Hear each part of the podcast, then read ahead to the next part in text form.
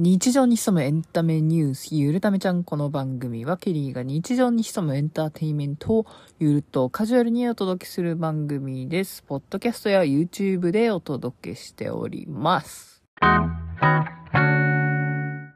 今回のトピックは TWICE 5th World Tour Ready to Be 大阪2日目に行ってきたという内容でお送りしたいと思います。えー、これまでも何度か TWICE の話はしているんですけど、やっと初めてコンサートに行ってくることができました。これまでは、てか好きになったタイミングが割と最近なんですが、多分2022年の9月頃かなえっと、日本の曲、セレブレイトだったり、ナヨンのソロ曲、ポップが出て、で、さらに、TWICE が再契約で盛り上がっていた頃に、ようやく TWICE にハマりまして、知りまして、なんか、うん、それより前から YouTube は見ていたんですが、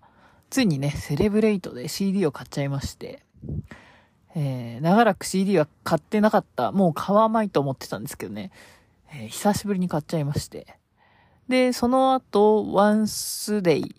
えー、ファンクラブイベントが日本で初めて行われるということで、えー、大阪城ホールに行ってきたんですけれども、まあその時もね、セレブレイトだったり、何歌ったかな覚えてないんだけど、トークダットトークがもう出てたかななんかその辺を、トークダットトークは出てないか、セレブレイトとかは歌った気がします。で、あとイントロクイズとかが出て、少しはみんなの花、花歌じゃないけど、口ずさんでる感じは聞いたことあるんですけど、コンサートに行ってみたいなっていうのがあって、ようやく、えー、行くことができました。ちゃんとね、ダブル会員の二次募集で、えー、当たりまして、結構早々に当たったので、いい席なのかなと思ったんですが、そうでもなかったような、そう、どうだったんだろう。っていう感じでした。ちなみに、TWICE の、このチケット争奪戦なんですが、実は以前調べた時は、あの、ちょうど東京ドームだから2022年の3月ぐらいから多分、うん、TWICE は気になってたような気がするんですよね。で、申し込もうと思ったらファンクラブからしか申し込めなくて、おそらく一般もあったんだろうけど、もう本当に最後にちょろっと出てたかなぐらいで、多分その頃まだお気に入りのアーティストとかにも登録してなかったので全然案内が来なかったんですけど、まあその時に確か大阪の京セラドームもあったんですけど、コロナで中止になってたのかな？ん？違うな。どうだろう。振り替えでやったのが東京ドームだけだったのかなっていうとこなんですけど、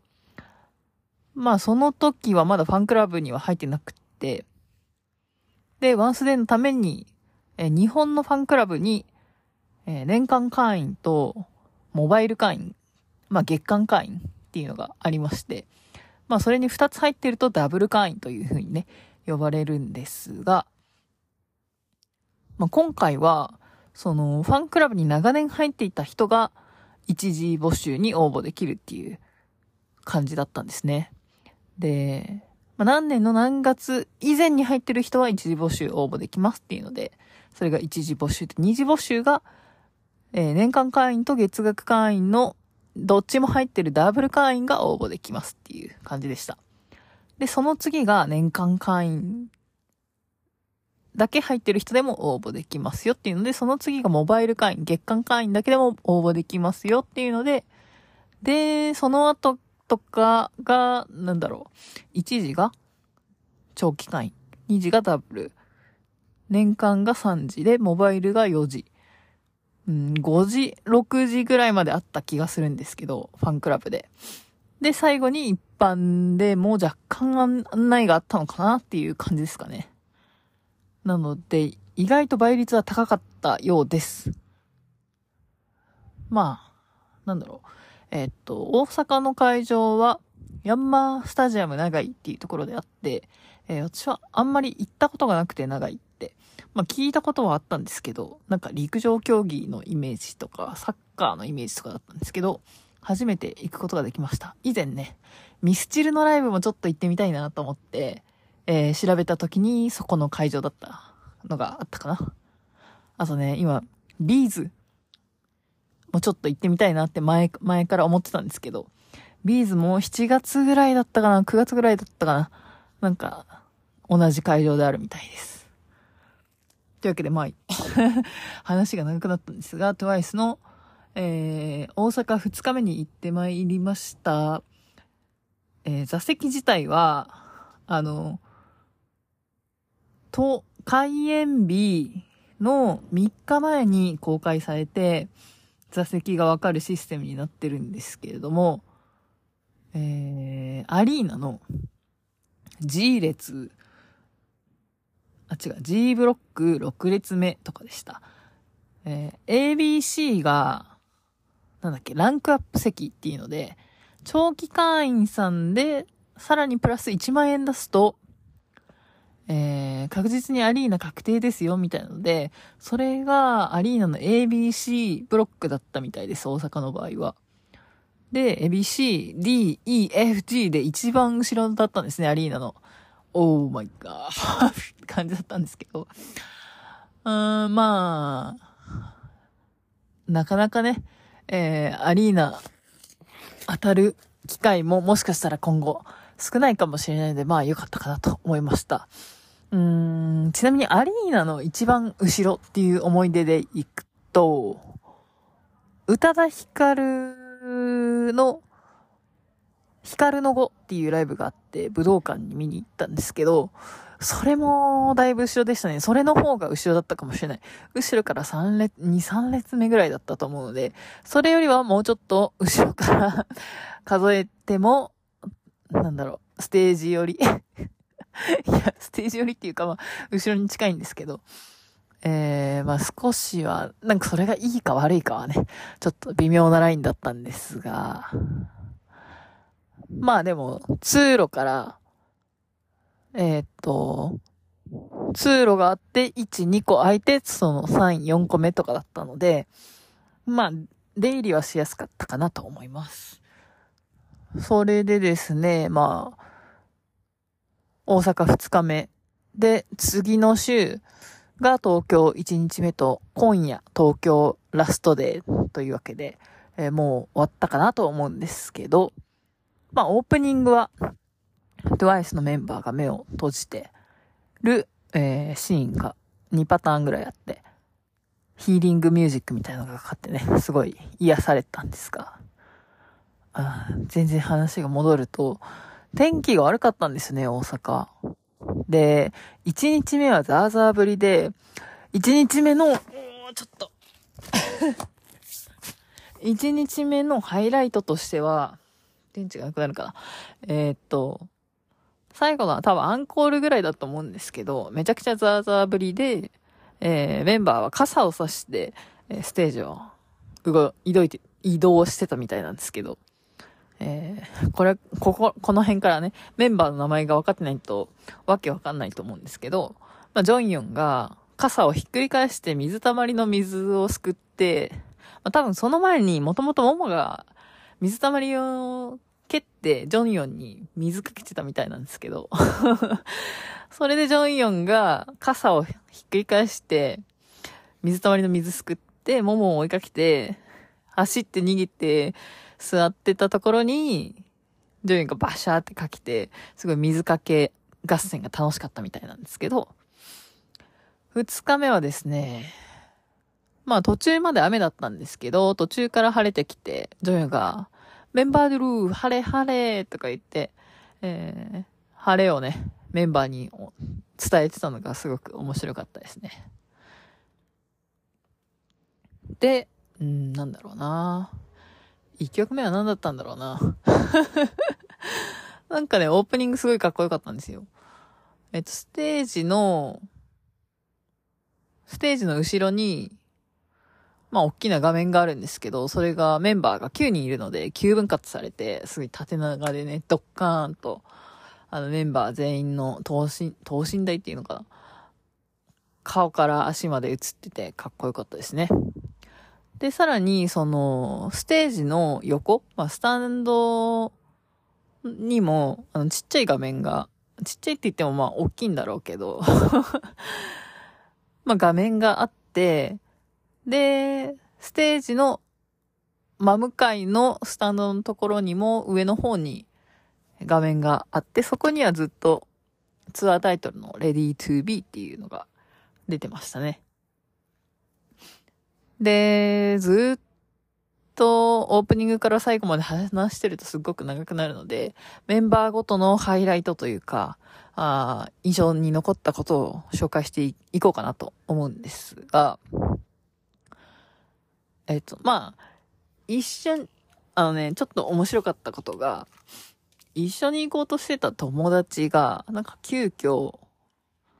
急遽なのかなよくわかんないけど、急にあの、リマインドしたんですね。3日前ぐらい。明日か、明日ぐらいにチケットの席が出るよ、みたいな。待ち合わせいつにする？みたいなね。メッセージを送ったら、明日から台湾に行くとか言い出して、帰りの日にライブだから間に合わないかもしれないって言い出したんですね。それで、あ、遅れてもいいし、チケットを分配できるから、途中から入るって聞いたら、もったいないから他の人に渡してあげてって言われて、急遽ね、別の、まあ、共通の知り合いが、えー、実は K-POP 好きだということがね、発覚したので、一緒に行ったんですけど、まあその子は辞表と皆推しでしたね。私は、うーん、未だにあんまり特定できないんだけど、この日はチェヨンが終始良かったですね。ちなみに、あ、グッズとかは会場では買ってなくて、うん、K-POP は、あの、ペンライトがなんか有名かなと思うんですけど、初めて私もペンライトを買いまして、ただ、この TWICE のペンライトなんですが、会場では売ってなくて、事前にオンラインサイトで買わないといけない、ちょっと謎仕様だったんですけど、まあ、なので、グッズは並ばずに、ペンライトだけしか買ってないんですけど、ペンライトが買いました。で、普段、ライブよく行くんですが、だいたい、あの、会場時間に行くっていうことはあんまりなくて、開演の30分前とか、早く行っても1時間前。まあ、大体そういう時は誰かと待ち合わせする時とかなんですけど、まあちょっと遅れてもいいように1時間前とか。ただ一人で行く時は30分前とか、あひどい時は15分前とか5分前とか かなり滑り込んでたりするんですけど、この日は会場が確か2時で、開演が4時だったのかな。で、えー、っと、案の定は、あの、私が遅れまして、で、遅れるっていうね、あの、連絡をしてたから、向こうもちょっとね、遅く行こうとしてたら、なんか私が意外とスムーズに行きまして、15分ぐらい、あの、早く行けて、あのー、友達が来るのをね、15分ぐらい待ってたっていう感じだったんですけど、まあ、近くの、近くじゃない、最寄り駅の、その長い、長い駅かな？のトイレはもう、2時間前から行列ができてたりとか、近くのローソンもめっちゃ並んでたし、会場に入ると、なんだろう、もうどこがグッズなのかもわからないぐらい、めちゃくちゃ人が並んでて、なんかね、そもそも K-POP のグコンサート会場のグッズ売り場って、なぜかよくわかんないけど、すっごい朝早くから並んでるんですよ。あれ、会場って2時じゃないのって思うじゃないですか。なんかね、グッズっていうのは多分朝9時とかから売ってて、多分ね、早いやつだと昼ぐらいにはなくなっちゃうみたいですね。なんか会場限定のガチャとか、トレカとかあったのかな？で、K-POP アイドルって、なんかトレカとか、なんだろう、くじみたいなのが割と売ってて、で、それが、なんか ABCDE ぐらいまで賞があって、一番いいやつだと、なんかお見送り会って言って、来、コンサート後にメンバーたちの前を、なんか、素通りできるみたいな 謎のお見送り会システムがあるんだけど、なんか友達は、あの、セブンティーンのお見送り会が立ってましたね。すごい直接まだ感想は聞いてないんですけど、幸運な人もいるもんですね。まあでも、素通りかっていうところはあるんですけど、ちょっとね、そのくじを当てるのはね、結構大変そうなので、めちゃくちゃ運だし、あんまりいらないかなっていうところだったのと、あとは、メンバーごとに、なんか、その、今回のツアーのグッズのテーマが、野球っぽいユニフォームだったり、キャップだったり、っていうのがあったんですけど、コンサートの演出的には全く野球っぽい演出はなくて、まあ大阪1日目だったりとかは、その、グッズを着てね、出てたりしたんですけど、2日目は特に普通の T シャツ、ツアー T シャツで出てたので、まるで野球要素がなかったんですけど、何だったんだろうって思いながら。のと、まあそのメンバーごとに番号が、背番号みたいなのがね、ついてたりするんですけど、めちゃくちゃこの子が好きっていうわけではないから、それも別に変わんないし、もう本当にあの、キャンディーボンっていうペンライトが一番欲しかったので、それだけ事前に買って行きました。ただその日は初めてスタジアムライブだったのと、なんだけど、雨予報で、1日目もびしょ濡れそうだったからので、あの、過去一多分準備が大変だったかなと思います。おっと、バッテリーが大丈夫か過去一準備が大変でした。で、たまたま、その同じ日に、なんかフェス？野外フェスに行く知り合いがいて、あの、ブログをよく書いてる人で、あの、持ち物とかね、紹介してたので、なんかそれを見ながら少し準備したんですけど、ちなみに持っていったもの、全然本編に進まないんだけど、話が えっと、持っていったものは、35リットルのビニール袋。これは荷物用でした。で、20リットルだったかな ?20 リットルのビニール袋。これはなんか、その友達が書いてたブログによると、なんかビニールシートを持っていったらいいみたいな感じだったんですけど、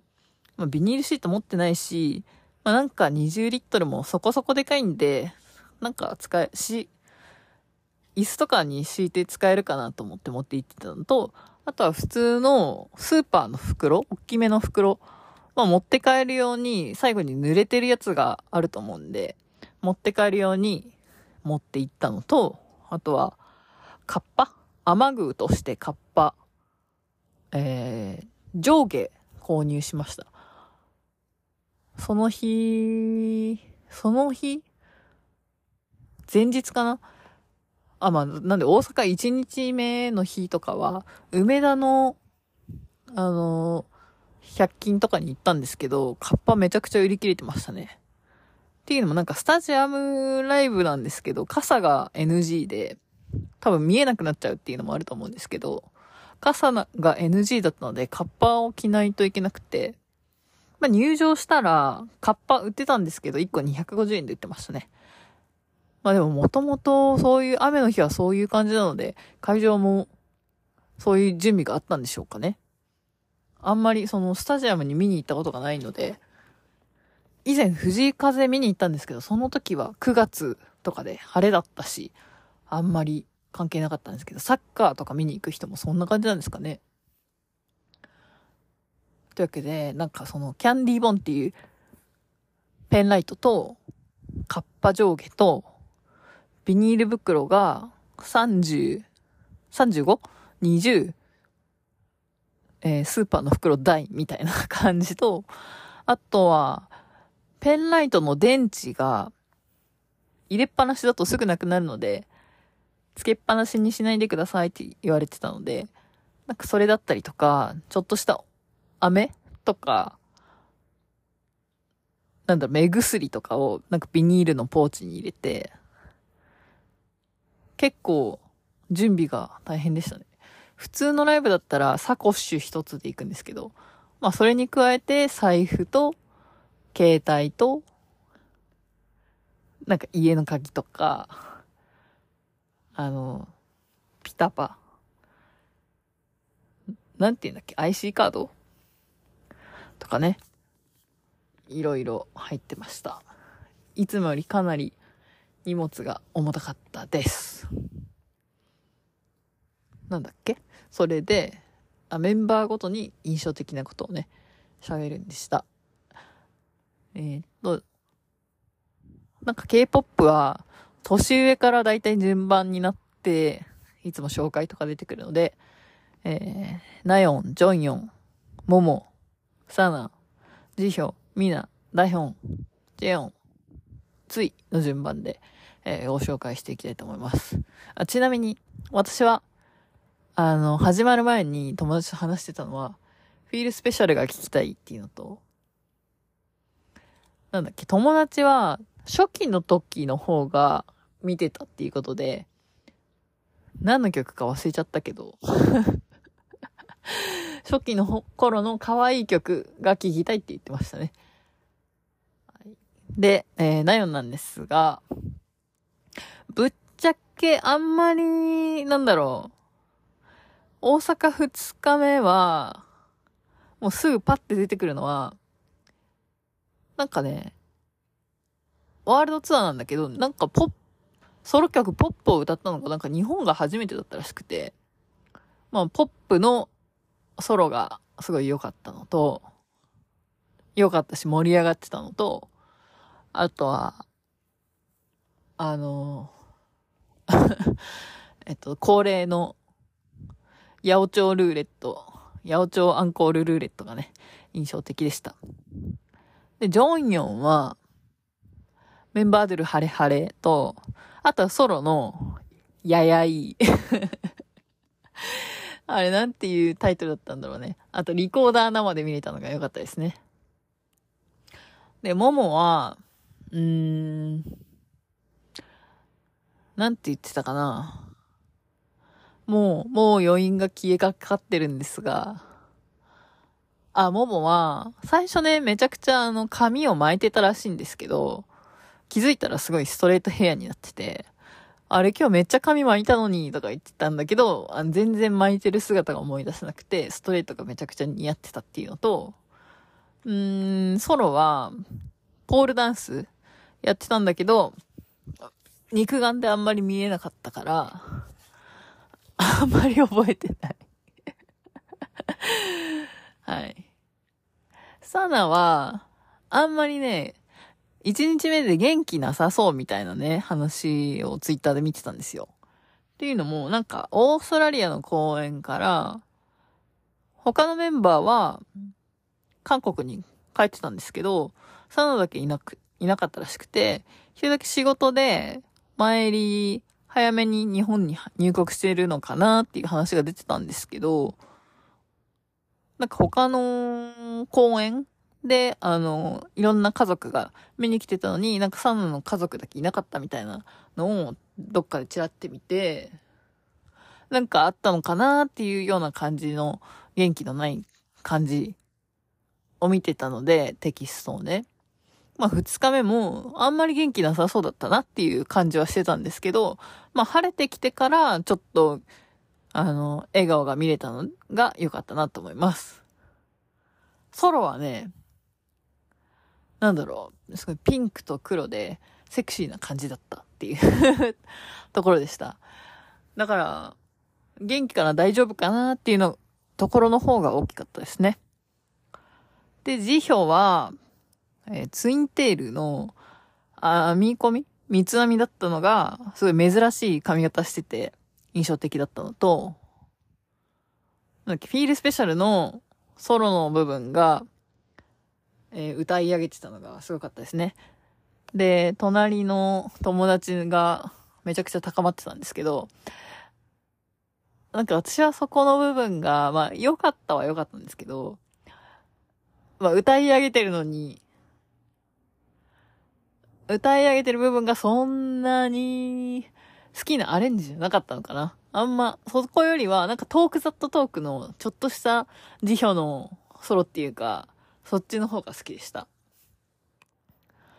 あとは、アンコールにね、トロッコに乗ってみんながメンバー回ってきて、その時に、なんだろう、アリーナとスタジオの間をね、ずっとぐるっと回ってたんだけど、まあ、右と左右から出てきて、後ろで止まったんですよ。一曲、ある、1曲分歩かないかぐらい止まってたんですけど、まあそこで非常に近く見えたのが良かったっていうのと、あとは、その後ろに来た時に歓声がすごかったね、後ろの。なんで、あ、本人たちはこういう歓声を聞いてるのかっていうのが、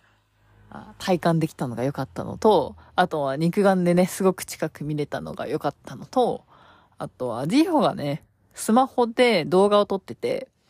多分それのどこら、どこかしらに映ってそうな気がするんだけど、未だ見つけられず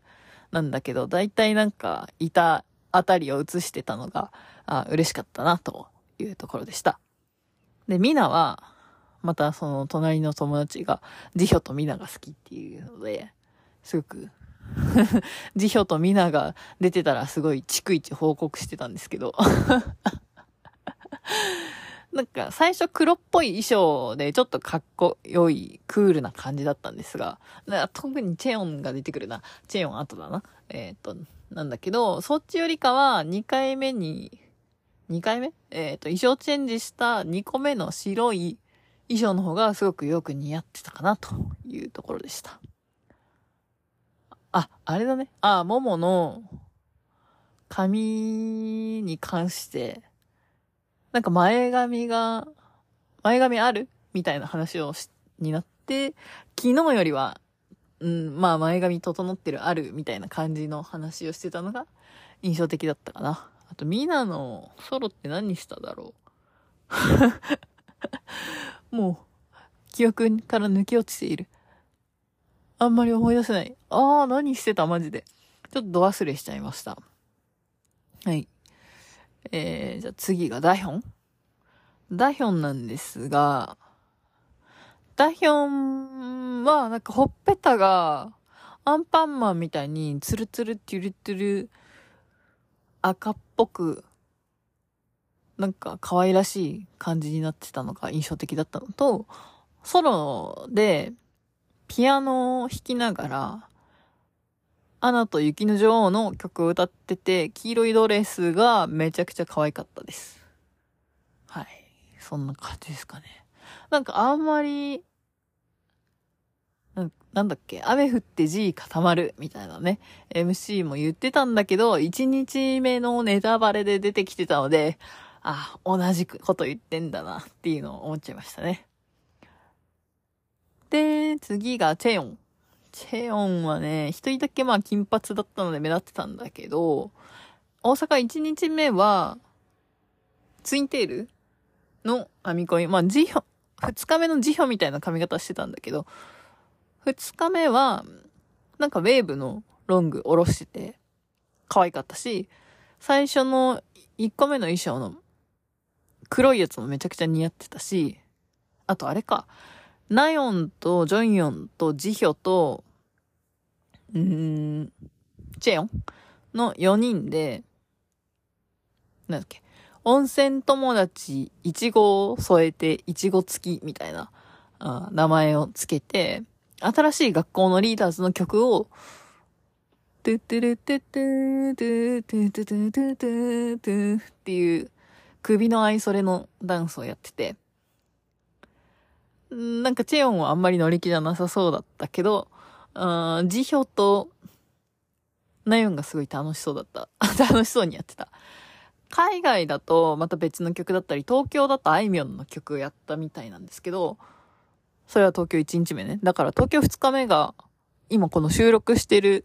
日の公演なので、ちょっとまだネタバレも見てないんですけど、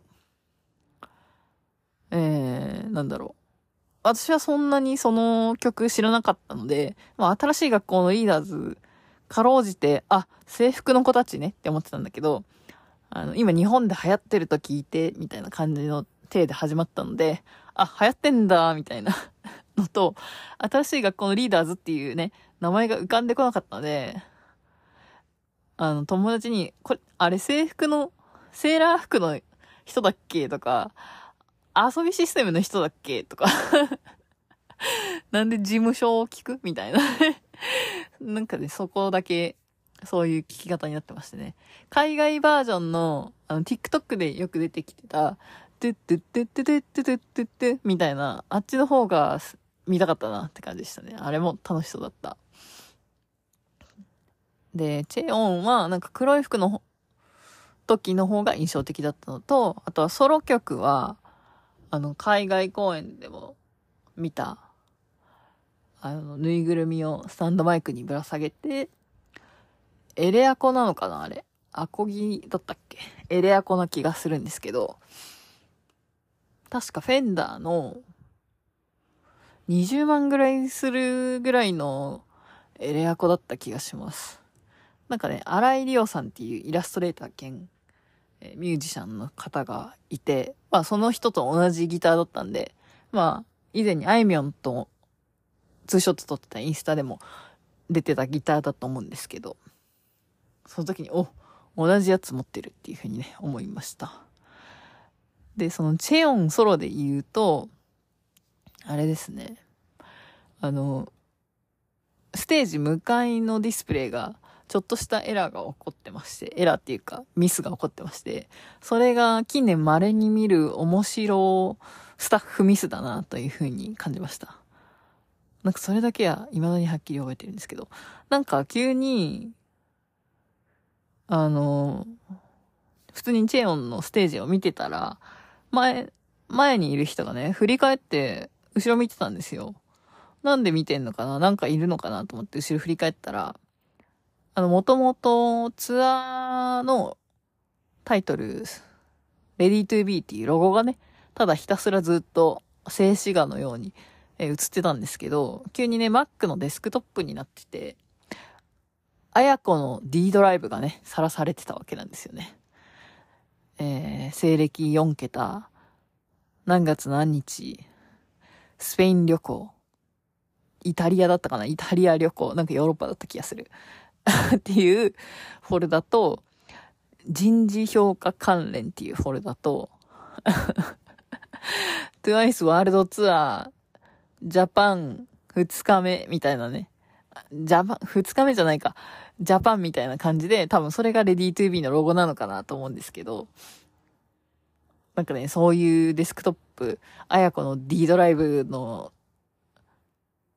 スクリーンが炸裂してて、後で怒られたのかなとか思いながら。まあ、チェヨンの空が終わる頃には戻ってました。それはかなり面白かったですね。で、その、なんだっけな、どのタイミングだったか忘れたけど、まあ、チェヨンの空の時に、掛け声で、ソン・チェヨンっていうね、本名ソン・チェヨンなんですけど、チェヨンの掛け声があったりして、あの、歌い終わった後に、MC があって、ソンチェヨンっていう掛け声が嬉しかったですみたいな話をしてて、もう一回聞きたいみたいなので、ソンチェヨンっていう、いうのがすごい楽しくて、で、その次は辞表だったんですよ。そしたら私もあれ、やってほしいって言ってパック辞表って言ってね、えー、辞表も楽しそうでした。で、その次が、ジョンヨンのね、ソロの話があったんですけど、ジョヨンもね、やってくれということで、あ、やばい、ジョンヨンの名前なんだっけ？あ、ユー・ジョンヨンって言ってね、遊んで、で、最後ね、ナヨンは、かましてきますよ、みんなお姉さん方はね。チェヨンの、あの、嬉しかったこと全部ね、取っていくっていうね。あの、チェヨンで、言えなかった人もどんどん参加してきてね、最後の方はもうみんなで合唱してたんで、お姉さんたちがいいところを取っていくって感じだったんですけど、ナヨンだけよ、あの、イムナヨンじゃなくて、ナヨンちゃんっていうので、なんかちゃんが韓国語で、いいねみたいな感じだったので、ナヨンいいねみたいな感じで、日本語のちゃんもかけて、ナヨンちゃんという風なコールをして楽しみました。で、最後に、ついなんですけど、ついはね、なんかあんまり、特別印象に残ったことはなくて、ソロ、ソロもね、みんなと一緒で結構抜けちゃってるかもしんない。歌ってたはずなんだけどな。まあでも、やっぱ何もしなく、何もしなくてもっていうのもおかしいけど、してるんだけど、あの、ただ立ってるだけで、まあ綺麗な顔してるなっていうのはすごいありましたね。まあ、大体今喋りたいことは言ったかなと思うんです、思いますし、多分ツイッターにもね、メンバー別で、えー、つぶやいてたんで、見てる方ももしかしたらいるかもしれないんですけど、あとは最後にアンコールでね、トロッコに回ってきて、まあ、トロッコが2つに分かれてて、えー、友達と推しが両方とも、なんだろう、客席から見てステージ左側に行ったので、そっち側が、ジヒョとミナと、ミサモが、サノミとかな。モモ、サナ、チェヨンか。なので、そっちを結構二人で見てて、反対側が、ナヨン、ジョンヨン、えー、どこだ？ダヒョン？ついかな？うん。のメンバーだったんですよ。で、一番後ろの真後ろで止まって、最初に言った方のトロッコが、アリーナ寄りで、もう一個のトロッコがスタジオ、スタンド寄りだったので、あの、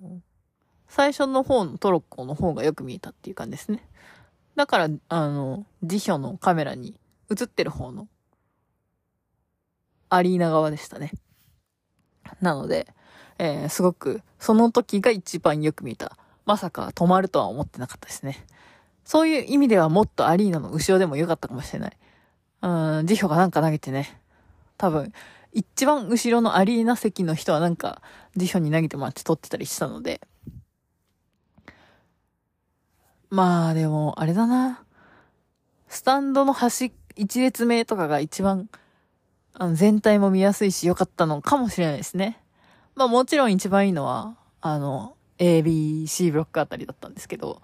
まあ、G ブロックから見るステージは、あの、一応センターステージで T 字、花道があって、スタンドの左右、右から左まで、えー、T 字型になってたんですけど、もうそれと、本当のステージ本当のステージっていうか まあ、花道が出てくる前のステージのところはもうほぼ水平線で全然見えなかったので、どのくらいの距離感かもわからないぐらい繋がって見えてたのが、ちょっと残念でしたね。まあ、東京2日目が、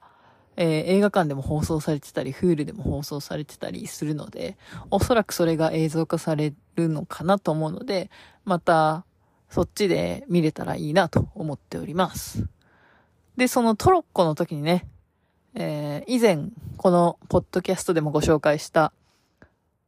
マーキュリーのオータラジオのマーキュリーさんがね、えー、大阪にも韓国から来てて、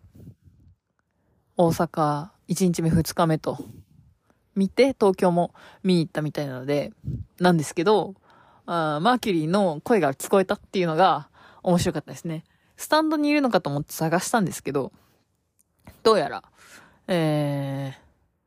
マーキュリーのポッドキャストによると、なんだろう、多分 C ブロックの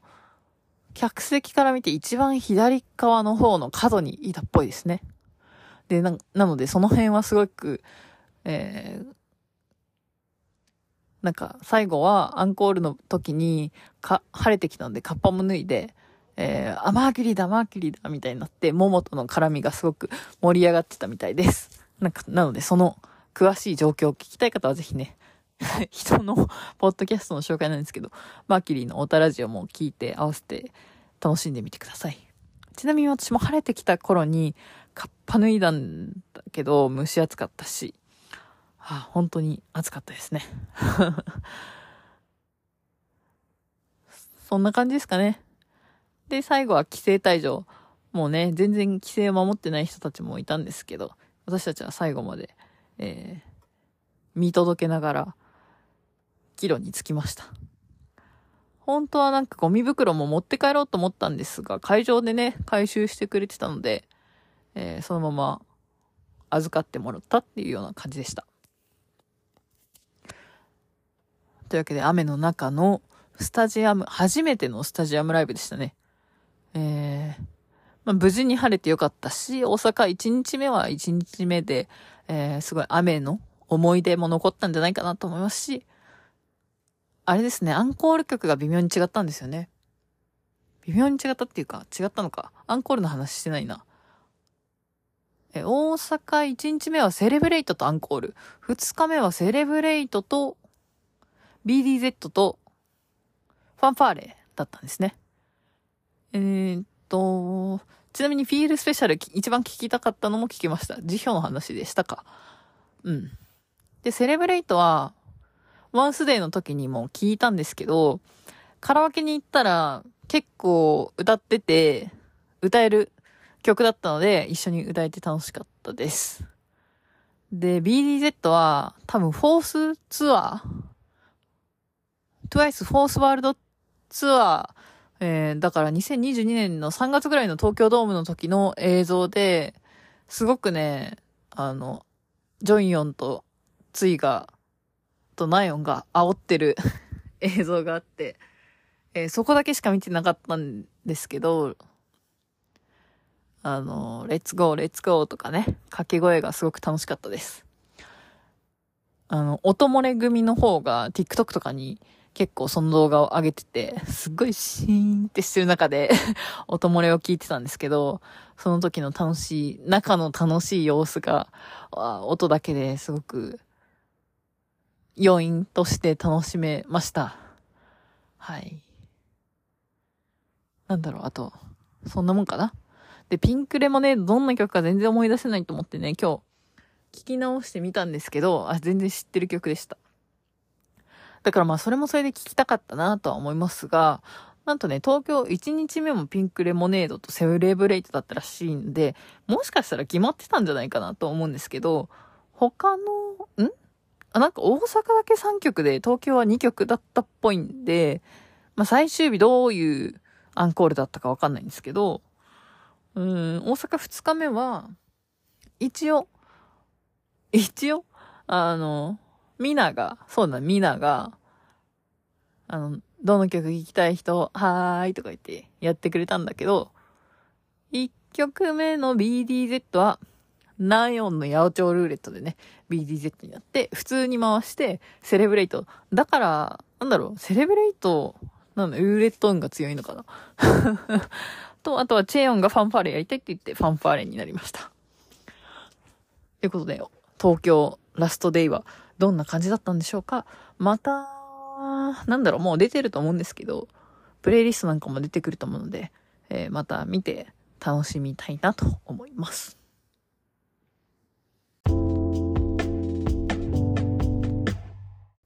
というわけで今回のトピックいかがだったでしょうか？なんとか東京ラストデイのうちに収録できたので、あとはいつ出せるかっていうところなんですが、まあ、初めての TWICE コンサート、なんとか無事に行けてよかったし、雨でも開催されてよかったです。雨天結構、好天中止みたいな感じだったんですけど、ギリギリ耐えましたね。なんとか晴れ晴れになりましてよかったです。あとはなんかコンサート直前にこの日本の曲、晴れ晴れっていうのが出てきたんだけど、なんかいいタイミングで晴れ晴れでしたね。というわけで、TWICE はまだまだきっとコンサートがあるのかなちょっとツアー日程まで把握できてないんですが、またぜひ遊びに行きたいなと思いましたし、今度はできれば屋根のあるドームだったり、また大阪城ホールぐらいだとキャパがちょうどいいなと思いました。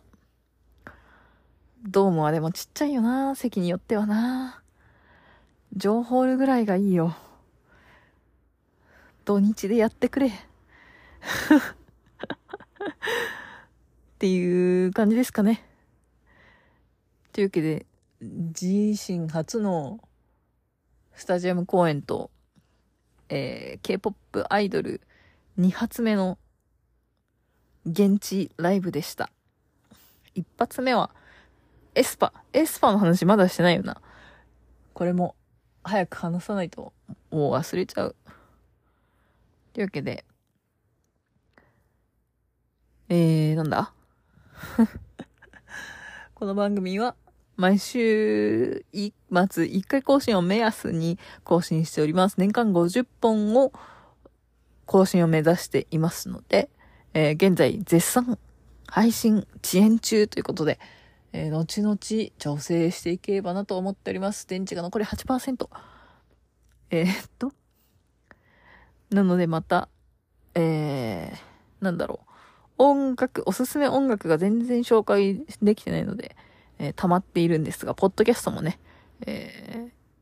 面白いものがたくさんあるので、またご紹介していければなと思っております。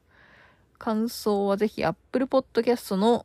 レビューであったりとか、YouTube だとそのままコメントに書き込んでいただいたり、えー、Twitter だとハッシュタグシャープゆるためちゃん、ゆるがひらがなためがカタカナちゃんがひらがなとなっております。ぜひコメントいただけると嬉しいです。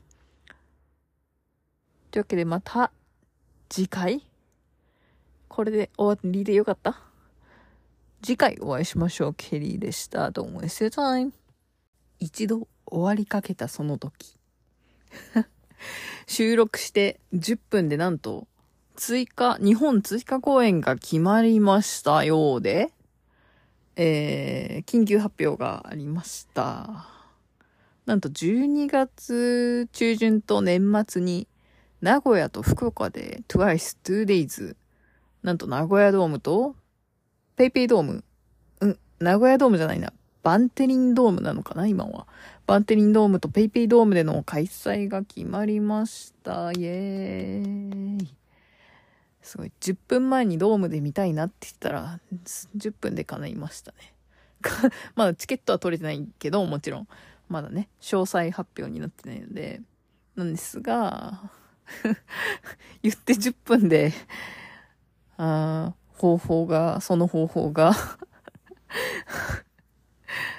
あ出ちゃいましたね。びっくり。っていうことで、